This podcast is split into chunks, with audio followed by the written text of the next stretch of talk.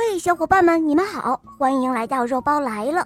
今天的故事是一位来自哈尔滨的小朋友点播的，我们来听听他的声音吧。我叫海蕊琪，我四岁了，我来自冰城哈尔滨。我喜欢小肉包童话《萌猫森林记》，我也喜欢《恶魔岛狮王复仇记》。今天我想点播一个故事，叫《淘气的小猴子》。好的，小宝贝，你点播的故事马上就要开始喽。淘气的小猴子。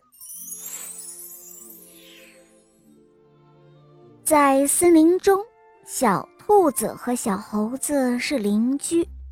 有一天，小兔子在路上散步，忽然他看到路边有一架葡萄树，树上面挂满了紫红紫红的葡萄，就像晶莹的蓝宝石一样。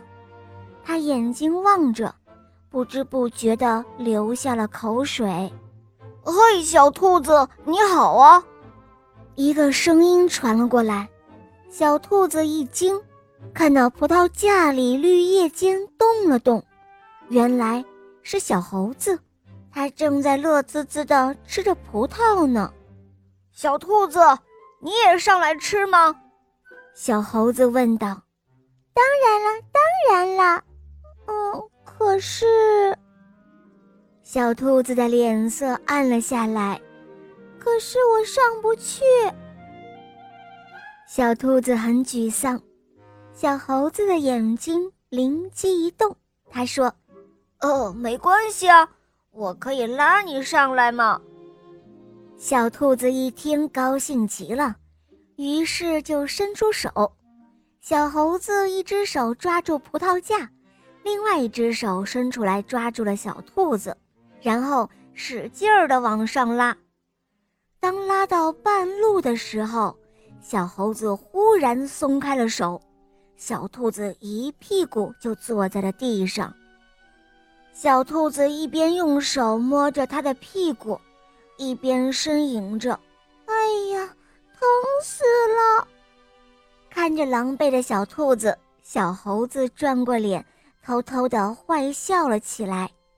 哎呦，对不起，对不起了，小兔妹妹，是我没抓紧，我再拉你一次吧，这一次我一定会注意的。小猴子说道。于是小兔子抚摸着屁股站了起来，又把手伸向了小猴子。这一次小猴子抓得特别紧，小兔子眼看就要到葡萄架上面了，他眼里闪烁着喜悦的光芒。忽然小猴子手又松了，小兔子重重地摔在了地上。